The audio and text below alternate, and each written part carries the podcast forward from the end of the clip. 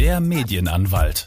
Ein Rechtspodcast von David Gessner mit spannenden Fragen und interessanten Gästen. Ihr interessiert euch für die Themen rund um die Bereiche Medien, Marken, Urheber oder Wettbewerbsrecht? Dann schaltet ein und werdet selbst echte Experten. Und jetzt geht's auch schon los mit einer neuen Folge von Der Medienanwalt. Herzlich willkommen, liebe Zuhörerinnen und Zuhörer zu Folge 7 meines Podcasts Der Medienanwalt. Hier geht es um Medienrecht, Urheber, Marken, Wettbewerbsrecht und Sportrecht.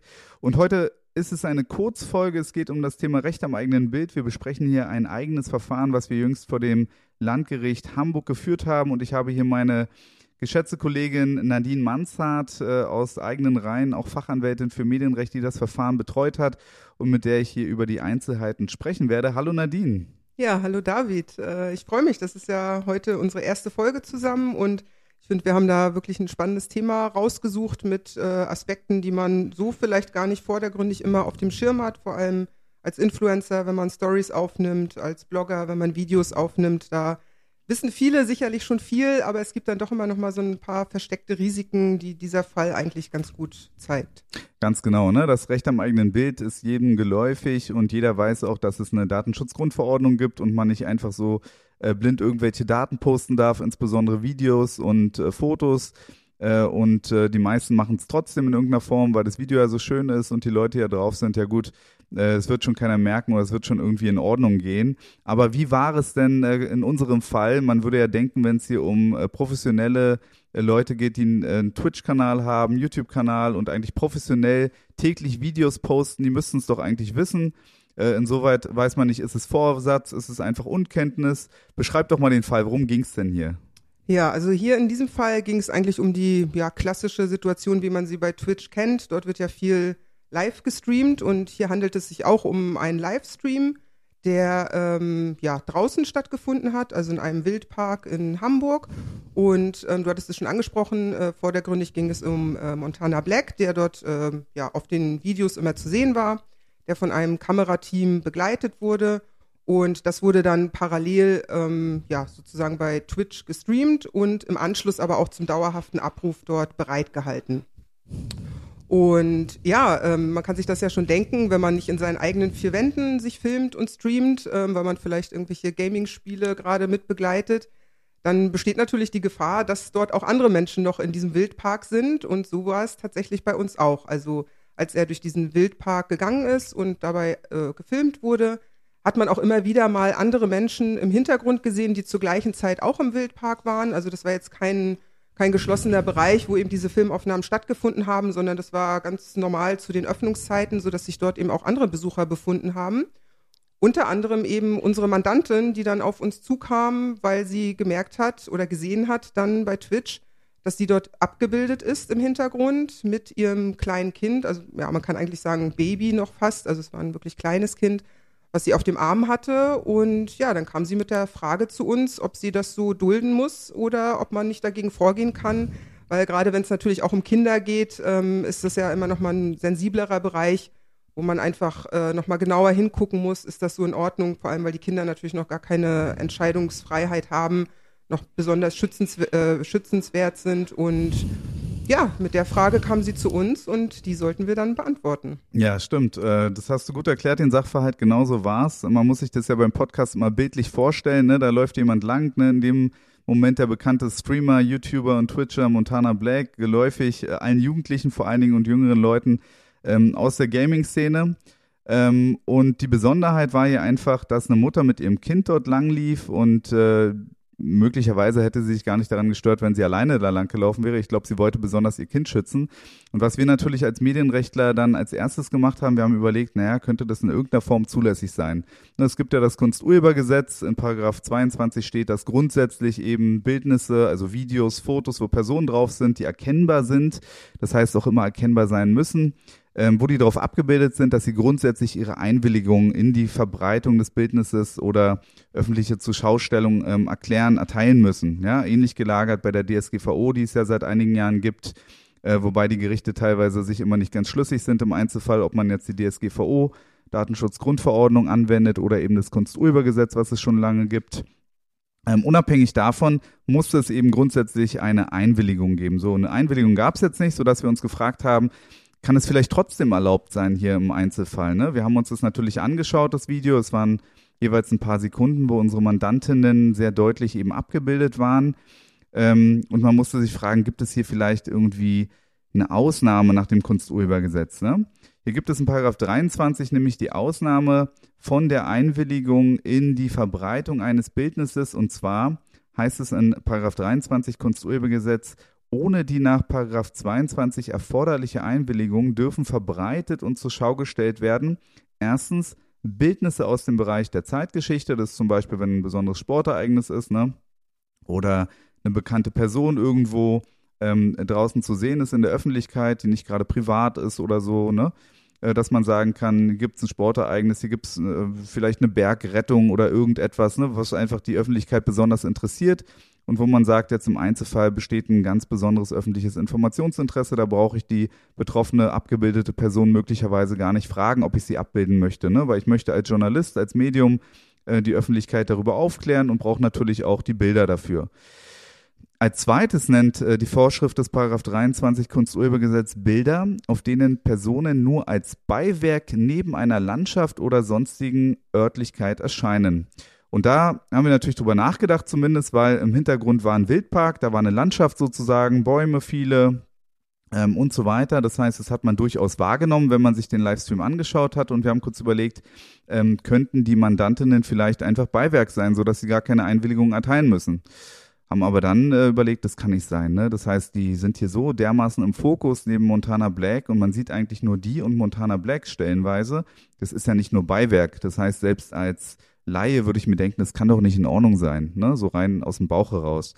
Und dann, wenn man sich die Vorschrift genau durchliest, äh, liest, äh, sieht man, ähm, grundsätzlich, dass es neben einer Landschaft oder sonstigen Örtlichkeit erscheinen muss. Ne? Hier war es so, dass unsere Mandanten aber neben einer anderen Person erschienen sind. Ne? Das vielleicht kannst du den Zuhörern mal erklären, was hier der Unterschied ist und äh, warum ähm, quasi das Beiwerk und diese Ausnahme des Paragraph 23 hier gar nicht greifen konnte. Ja, du hast es ja im Grunde eben auch schon angesprochen und äh, das war auch das, worauf das Gericht im Ergebnis abgestellt hat dass sie halt geguckt haben, ist dann das Beiwerk, so wie es das Gesetz hier verlangt, wirklich erfüllt? Also ist es, ist die Person ein Beiwerk einer Landschaft oder einer sonstigen Örtlichkeit? Oder ist die Person ein Beiwerk einer anderen Person, so wie es in unserem Fall war? Also entscheidend ist dabei sozusagen, wenn die Landschaft oder die sonstige Örtlichkeit den Gehalt des Bildes prägt und dazu dann eine Person im Hintergrund oder an der Seite steht und wirklich auch nicht den, den Vordergrund des Bildes äh, prägt, dann kann man überhaupt erst nur Beiwerk sein. Wenn aber sozusagen die Person, so wie es hier Montana Black war, im Vordergrund ist und nur im Hintergrund sozusagen die Landschaft zu sehen ist oder er sich zufälligerweise, kann man ja fast sagen, draußen aufgehalten hat, dann ist eben die Landschaft nicht das Prägende dieser Aufzeichnung. Und dann kann per se die Person, die im Hintergrund ist, schon kein Beiwerk, zumindest in diesem Sinne, wie es das Gesetz verlangt, sein. Und das war auch das, worauf das Gericht dann abgestellt hat. Und ähm, es gibt da sicherlich noch Ausnahmen, weil man sich natürlich auch so Situationen vorstellen kann, ähm, das hat man ganz oft, ich glaube, das äh, kann sich jeder auch vorstellen, wenn man so Sportereignisse hat und äh, Fußballmoderationen draußen sind und man irgendwie sich auf der Fanmeile befindet und dann die Fans sozusagen im Hintergrund extra ins Bild wollen. Also sie sehen, da ist ein Kamerateam, halten dann vielleicht noch irgendwelche Gesten in die Kamera oder wollen auf jeden Fall mit im Hintergrund zu sehen sein. Dann gilt natürlich noch mal eine andere Ausnahme, weil dann sagt man einfach, die Person sieht, dass dort Kameraaufnahmen stattfinden. Sie wollen bewusst im Hintergrund einmal zu sehen sein, weil sie irgendwie eine Grimasse schneiden oder was auch immer. Ähm, dann gilt diese Ausnahme natürlich nicht. Wenn wir aber diesen Fall haben, so wie er bei uns war, ähm, wo sie einfach mit ihrem Kind im Wildpark umherläuft und ja auch nicht damit rechnen musste, dass dort äh, Kameraaufnahmen stattfinden, weil das ja auch nicht erkennbar war. Also es war, sonst sieht man das ja vielleicht auch auf Straßen, dann sind ganze Straßenzüge abgesperrt, weil dort Dreharbeiten stattfinden, dann sind diese Bereiche ja oft auch gar nicht zugänglich.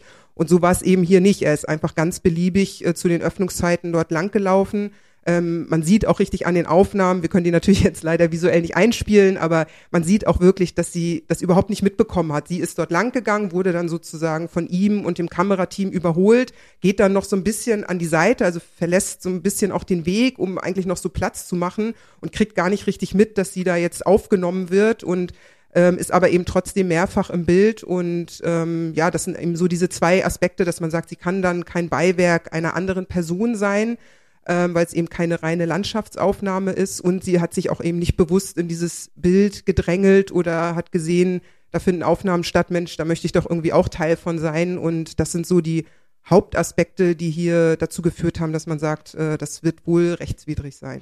Aber das ist ganz interessant. Ähm, man muss natürlich immer im Einzelfall schauen. Ne? Hätte man jetzt hier eine andere Perspektive gehabt oder nicht so nah rangezoomt und Montana Black wäre ein bisschen weiter weg gewesen, sodass die Landschaft im Hintergrund dann noch präsenter ist, dann hätte man, hätte man natürlich sagen können, okay, die Personen sind jetzt hier kleiner, da laufen immer irgendwelche Leute lang und am Ende, am Ende geht es ja auch äh, um die Landschaft selber. Er läuft ja durch den Wildpark, um den Wildpark zu zeigen. Das heißt, äh, durch das, was er erzählt und die Bilder, ist der Fokus auf dem Wildpark. Ne? Das heißt, das hätte man auch anders beurteilen können, wenn es ein bisschen weiter weg gewesen wäre ähm, und nicht sekundenlang quasi unsere Mandantinnen quasi im absoluten Fokus sind.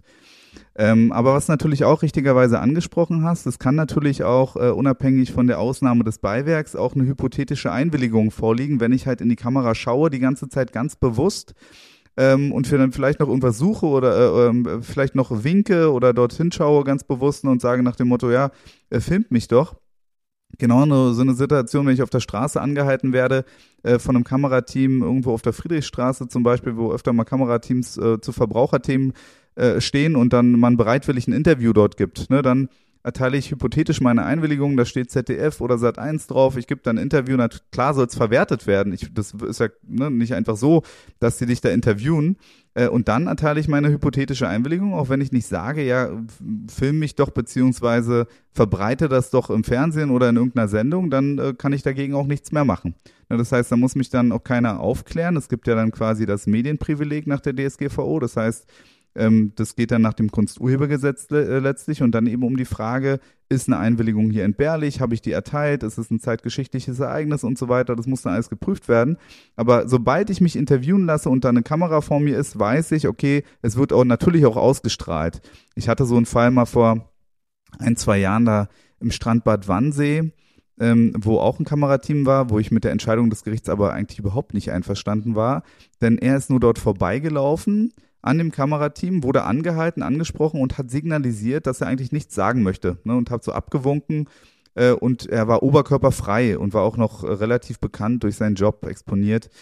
Ähm, und da hat das Gericht gesagt, na gut, dadurch, dass er eben ähm, da reingewunken hat und zwei Wörter gesagt hat, wusste er eben, dass es ausgestrahlt wird. Ne? So in dem äh, Tenor, das war relativ unverständlich, dass man da eine hypothetische Einwilligung unterstellt hat, obwohl er später auch gesagt hat, er möchte nicht gefilmt werden beim zweiten Aufeinandertreffen sehr eigenartig manchmal so die Einzelfallentscheidungen, äh, aber die Entscheidung auf jeden Fall in jedem Fall vertretbar und auch richtig, gerade auch weil ein Kind noch dabei war, besonders schützenswert, aber eben auch ähm, die Landschaft hat meines Erachtens auch eben das Gesamtbild nicht besonders geprägt, sondern Montana Black als der Star, ne, der dort geredet hat, der interviewt wurde und dann eben zwei weitere Personen daneben standen.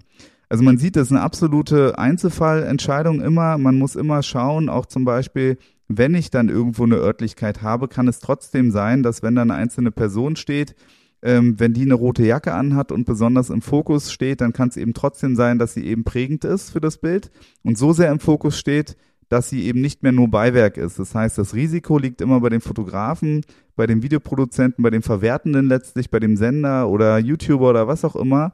Ähm, man hat also im übertragenen Sinne jetzt immer auf, auf Stories, auf äh, andere Internetformate und so weiter, wo Videos und Fotos platziert werden, immer ein Riesenrisiko, äh, wenn man solche Videos und Fotos mit anderen Menschen drauf ohne Einwilligung äh, verwertet. Ne? Und das ist auch ähm, der Grund, warum wir diesen Fall hier besprechen, weil es eben täglich bei Instagram, YouTube, Twitch und überall vorkommt, dass Fotos und Videos mit Dritten drauf, ne, egal ob die nur vorbeilaufen oder nicht, gerade bei Livestreams dort erscheinen und potenziell alle Rechte geltend machen könnten, ne? weil es eben keine Örtlichkeiten sind oder Landschaften, die dort gezeigt werden, sondern eigentlich nur die Person selber, die sich dort filmt und äh, irgendwas erzählt, ne? wenn sie gerade da irgendwo unterwegs ist und da Leute vorbeilaufen und in die Kamera schauen. Also eigentlich ein riesen Minenfeld für alle ähm, ähm, Creators und Content Creators im Internet, äh, weshalb man äh, ganz klar sagen muss, ähm, holt euch entweder die Einwilligung, das ist natürlich schwerlich möglich, oder schätzt äh, sehr gut ab, ähm, ob hier eine Gefahr besteht, dass Leute euch später in Anspruch nehmen. gerade wenn sie da mit Kindern drauf sind oder sekundenlang und es eben sich nicht um Menschenmengen handelt, wo man sagen kann, ja gut, das ist dann vielleicht ähm, auch zulässig, weil einfach die nicht klar identifizierbar im Einzelnen dort sind oder eben das vielleicht eine Veranstaltung ist, eine Ansammlung, eine Demonstration oder so, wobei man schon bei der nächsten Ausnahme nach dem Kunsturhebergesetz wäre, ähm, dass man eben auch Bildnisse, ähm, die von Versammlungen, Aufzügen und ähnlichen Vorgängen äh, angefertigt werden, wo eben auch Personen dargestellt sind, dass die ohne Einwilligung eben auch verbreitet werden können. Ne? Ja, also ich glaube auch, dass das äh, wirklich noch ein ganz unterschätzter Bereich ist bei vielen. Ähm, wie du auch schon gesagt hast, die sich eben bei Instagram, YouTube oder bei Twitch äh, täglich rumtreiben. Ähm, ich glaube, man, man verliert ja wahrscheinlich selbst, wenn man so in der Öffentlichkeit steht, ähm, auch so manchmal so ein bisschen das Gefühl dafür, man nimmt sich jeden Tag selbst auf, man spricht jeden Tag in die Kamera. Für einen selbst ist das irgendwie der Alltag, das ist völlig normal. Und ähm, man achtet sicherlich auf viele Dinge oder hat da mittlerweile auch schon gutes Bewusstsein vielleicht für, auch was so Influencer-Marketing mit Anzeigen angeht, dass ich das eben ähm, ja darstellen muss, wenn ich für etwas werbe, dass ich das mit Anzeige benennen muss. Also ich glaube, das hat sich ja mittlerweile schon gut durchgesetzt, auch durch die Gesetzesänderungen und so weiter. Ich glaube, der, der Bereich ist weitestgehend eigentlich abgeschlossen, sicherlich mit Ausnahmen. Aber ich glaube, das ist schon noch ein Bereich, äh, den vielleicht nicht unbedingt alle auf dem Schirm haben. Zumindest wenn man sich die Stories einfach mal anschaut, wo viele ja eben sich nicht mehr, weil wir Corona nicht mehr haben, nicht nur zu Hause filmen, sondern eben viel auch draußen. Und man kennt das ja selbst. Man äh, sieht ja auch viele, wie sie dann rumlaufen, das Handy mit langem Arm sozusagen vor sich herhalten und dann oftmals natürlich auch. Vor allen Dingen live, ne? Das ja, Gefährliche genau. ist vor allen Dingen live, ja. ne? Beim anderen kannst du es danach sichten und abwägen, aber ja. live kannst du es ja kaum beeinflussen. Das heißt, äh, du stehst dort und wenn da Leute langlaufen und dort präsent sind, äh, dann hast du ein Problem, ne? Absolut. Weil dann kannst du es nicht rückgängig machen, dann hast du es ja schon verbreitet und die Verletzungshandlung begangen, ne? Und das ist natürlich ein Riesenrisiko. Ja. Aber man muss natürlich abwägen und oft ist es sicherlich eine wirtschaftliche Abwägung zu sagen, gut, das Video geht jetzt hier viral vernünftig oder ich verdiene hier Geld mit. Und die Wahrscheinlichkeit, dass sich jemand von diesen anonymen Leuten dort äh, meldet äh, und mich abmahnt oder auch nur weiß, dass er ein Recht darauf hat, mich abzumahnen, ist natürlich gering. Äh, und damit spielt natürlich derjenige, der diese Videos online stellt oder Livestreams und damit arbeitet und wägt es vielleicht für sich ja schon ab und kennt ja auch dieses Risiko. Aber natürlich müssen die Leute, die darauf abgebildet sind, auch wissen, was sie für Rechte haben. Und dann kommen wir auch dazu, was haben wir gemacht? Wir sind ja nicht nur zu Gericht gegangen, wir haben ähm, dem, äh, den Verantwortlichen, eine GmbH, die quasi verantwortlich für den Twitch-Kanal von Montana Blake ist, äh, abgemahnt. Und was haben wir von dem verlangt? Ja, wir haben äh, zunächst ganz klassischen Unterlassungserklärungen verlangt, also ähm, dass das Video zum einen natürlich, ja, zumindest dieser Ausschnitt, das muss man ja auch klar sagen, also das ging, glaube ich, über mehrere Stunden, dieser Stream. Und äh, man hat natürlich dann keinen Anspruch darauf, dass der komplette Stream grundsätzlich rausgenommen wird. Ähm, aber zumindest der Teil, wo eben diese Personen betroffen sind. Und da haben wir zum einen eine Unterlassung verlangt, dass äh, ja, das entsprechend unkenntlich gemacht wird oder komplett rausgeschnitten wird. Und diesen Unterlassungsanspruch kann man halt nur mit einer Unterlassungserklärung sozusagen durchsetzen, beziehungsweise die verlangen. Und ähm, die Gegenseite hatte hier innerhalb der Frist keine Unterlassungserklärung abgegeben und damit sagt man juristisch, dass dann die Wiederholungsgefahr eben noch nicht ausgeräumt äh, worden ist. Und dann hat man die Möglichkeit, wenn man noch innerhalb dieser Dringlichkeitsfristen ist, dann muss man dann relativ schnell sein, ist je nach Gericht so zwischen einem Monat und sechs Wochen, seit man Kenntnis von der Rechtsverletzung hat, ähm, kann man eben äh, ja dann noch eine einstweilige Verfügung äh, verlangen. Und bei der Abmahnung ist auch noch wichtig, also bei dem Schritt davor, dass man auch Erstattung der Anwaltskosten verlangen kann. Ähm, das ist, glaube ich, für viele dann auch immer noch mal ein wichtiger Punkt, wenn man sagt, mh, hm, naja, ist es mir das jetzt wert? Will ich wirklich dagegen vorgehen? Was kostet mich das dann? Also das ist schon wichtig zu wissen, wenn ich den Anwalt beauftrage, wenn die Ansprüche bestehen, kann ich eben auch Ersatz der Anwaltskosten verlangen, die mir dann damit entstehen. Und ja, im Zweifel muss man dann auch schauen, ob man vielleicht sogar Schadensersatz oder Geldentschädigungsansprüche hat. Ähm, da hattest du vorhin ja auch schon zum Beispiel gebracht mit Oberkörper frei. Also sobald es dann um ja vielleicht Strandfotos geht, wo Kinder vielleicht ähm, leicht bekleidet auch nur sind, ähm, dann ist man vielleicht schnell dann auch schon mal sogar da drin, dass man eben eine Geldentschädigung sogar auch verlangen kann als Betroffener. Ähm, bei uns müssen wir jetzt mal gucken, ob das dafür ausreicht. Ähm, ist wahrscheinlich eher schwierig, ne? Also genau. für eine schwerwiegende Persönlichkeitsrechtsverletzung, die Hürden sind recht hoch, mhm. auch wenn es hier um ein schützenswertes Kind geht, ne, was vielleicht ein, zwei Jahre alt war, wo man sagen muss, okay, da muss man besonders vorsichtig sein, dass man es nicht irgendwie Millionen von Usern ähm, öffentlich zugänglich macht. Andererseits sind es eben nur ein paar Sekunden Sequenzen gewesen und Vorsatz möchte ich eben Montana Black äh, und dem Kamerateam eben auch nicht unterstellen. Ne? Das heißt, da sind Leute vorbeigegangen ähm, und man hat das nicht, äh, die Kamera nicht äh, genau auf die gerichtet, sondern die sind dann eben teilweise mitgelaufen, weshalb ich meine, dass man hier kein schwerwiegendes Verschulden hat und wahrscheinlich eben nur Unterlassungsansprüche geltend machen kann, die wir jetzt durchgesetzt haben. Wir haben jetzt also von der Pressekammer des Landgerichts Hamburg eine einstweilige Verfügung zu unseren Gunsten oder zugunsten unserer Mandantinnen erhalten. Ganz wichtig ist, dass wenn man als Eltern ähm, die Rechte, die Persönlichkeitsrechte des Kindes aus dem Recht am eigenen Bild wahrnimmt, dass äh, wenn es mehrere Sorgeberechtigte gibt, dass man eben auch die Einwilligung äh, und Bevollmächtigung von beiden gesetzlichen Vertretern braucht. Ne? Es sei denn, natürlich der eine Part ist der Verletzer, das hat man ja auch oft die Konstellation, ne? dass die Mutter uns beauftragt oder der Vater uns sagt, der andere Part äh, verletzt die Rechte ähm, des eigenen Bilds, ne, des gemeinsamen Kindes, dann reicht es aus, grundsätzlich eben das mit der einen Einwilligung und Bevollmächtigung zu machen im Einzelfall. Ansonsten sollte man eben immer ähm, sich von beiden gesetzlichen Vertretern bevollmächtigen lassen. Aber wir haben jetzt eine einstweilige Verfügung, ähm, die besagt, äh, dass zukünftig es eben unterlassen werden muss, diese Sequenzen aus dem Video eben öffentlich zugänglich zu machen und zu verbreiten. Das heißt, ähm, Montana Black und die Verantwortlichen des Twitch-Kanals hätten die Möglichkeit, das Video zu schneiden, entsprechend nochmal online zu stellen. Es ist aktuell äh, offline genommen worden. Für die Mandantin bestand natürlich ein Restprozesskostenrisiko, weil man das eben möglicherweise auch so hätte sehen können in dem Kontext, dass hier eine Landschaft äh, prägend ist und die eben nur Beiwerk sind aber wir waren uns relativ sicher und haben das deshalb mit den Mandantinnen auch ähm, durchziehen können. Die Streitwerte sind ja nicht unerheblich für Verbraucher. Wenn man keine Rechtsschutzversicherung hat, ne, dann muss man sich eben gut überlegen äh, und sollte dann eben auch mit spezialisierten Medienanwälten, Medienanwältinnen zusammenarbeiten, äh, die auch wissen, wie man die Anträge stellt und eben die Einzelfälle und die Rechtsprechung kennen. Also ganz gut, äh, man kann hier noch äh, Widerspruch gegen die einstweilige Verfügung einlegen. Ähm, wenn das passiert, dann kommt es zu mündlichen Verhandlungen und man wird dann eben nochmal über die einstweilige Verfügung und den Antrag entscheiden. Ähm, ich kann mir aber nicht vorstellen, dass es denen so wichtig ist, dass sie das machen. Also ich kann mir vorstellen, dass es jetzt eine Abschlusserklärung geben wird, oder?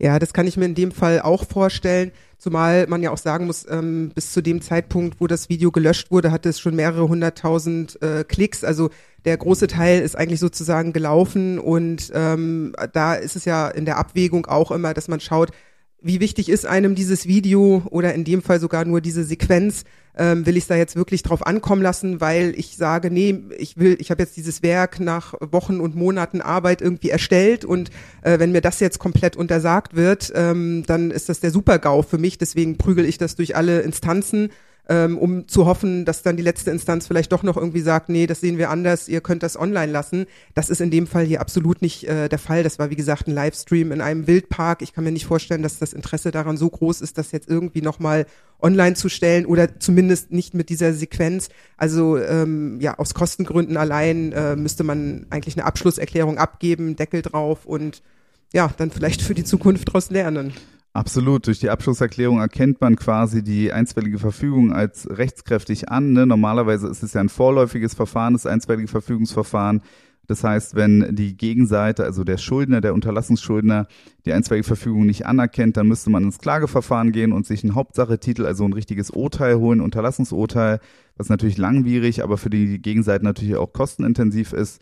Und es macht natürlich nur Sinn, das hat man öfter mal, wenn den Medien das ganz besonders wichtig ist, dass die Berichterstattung, die man jetzt angegriffen hat und die in Teilen oder ganz unterlassen werden soll, ähm, dass die weiter veröffentlicht werden kann oder einfach das Grundsatzsachen sind oder ähm, was den Medien einfach im Rahmen der Presse- und Meinungsfreiheit besonders wichtig ist, dann greifen die das gerne mal an, beziehungsweise äh, lassen es dann eben auf eine Klage nochmal ankommen und erkennen die einstweilige Verfügung die ja nur vorläufiger Natur ist, eben nicht an. Aber so wird es hier, glaube ich, nicht sein. Ich denke auch, man hat das Video gelöscht, man wird es anerkennen, aus Kostengründen und auch nicht, um so einen riesen Tamtam -Tam draus zu machen. Ähm, man kann jetzt nur allen Influencern, allen Bloggern und Content-Creatern einfach empfehlen, da vorsichtig mit umzugehen, äh, damit man sich nicht äh, persönlichkeitsrechtlichen äh, ähm, Ansprüchen ausgesetzt sieht. Eben neben Unterlassungsansprüchen können es eben im Einzelfall auch mal Geldentschädigungsansprüche sein ähm, damit man hier sauber auch arbeitet. Es kann eben auch strafrechtlich relevant sein, das muss man auch wissen, wenn man gegen das ähm, Recht am eigenen Bild äh, verstößt. dann ist das auch ein Straftatbestand, der auf Antrag verfolgt werden kann. Das heißt, da kann der Betroffene, der abgebildet und erkennbar ist, die Erkennbarkeit ist natürlich ganz wichtig. Das heißt, wenn jemand von hinten gefilmt wird äh, und eigentlich nicht erkennbar ist, ne, anhand der Statur, der besonderen äh, Merkmale des Körpers, der Stimme und so weiter, ähm, dann ist er nicht betroffen. Das heißt, ich brauche immer eine Erkennbarkeit im Rahmen der Abbildung. Ein Verpixeln kann hier aber oft nicht ausreichen, ne? wenn man eben anhand äh, der Kleidung, der Statur, der Haare und so weiter eben doch eine Person erkennt, dann liegt das Risiko eben bei dem, der das Video verwertet. Das heißt, ähm, wenn da jemand Strafantrag stellt, weil er abgebildet ist, dann kann es eben sein, dass die Staatsanwaltschaft hier ermittelt und dann gibt es eine Geldstrafe. Ähm, und das ist natürlich nicht so schön, aber das sollte man natürlich als Content Creator auch im Hinterkopf haben, dass das auch strafrechtlich relevant ist, das Ganze. Ne? Und für all diejenigen, die abgebildet wurden und sich in irgendeinem Video oder Foto wiedererkennen, im Internet oder wo auch immer, ähm, die sollten natürlich auch sich schleunigst dann an eine Rechtsanwältin, einen Rechtsanwalt für Medienrecht äh, und Persönlichkeitsrechte wenden. Wie wir, wir sind darauf spezialisiert, wir machen das jeden Tag, Nadine und ich und unser Kollege Herr Schumacher. Ähm, und an uns könnt ihr euch gern ähm, wenden. Wir sind bundesweit tätig und ihr könnt euch auch über das Recht am eigenen Bild und Persönlichkeitsrechte auf unserem YouTube-Kanal und unserer Website informieren. Dort haben wir Videos und Texte dazu umfangreicher Natur und auch zum Thema Persönlichkeitsrechte ein, eine eigene Podcast-Folge. Und wenn euch ähm, diese Folge und generell der Podcast gefällt, dann liked doch gern, folgt, teilt, sagt es weiter. Wir freuen uns und bis bald. Schön, dass du da warst, Nadine. Ja, hat sehr viel Spaß gemacht. Ich danke dir. Sehr gut. Bis bald.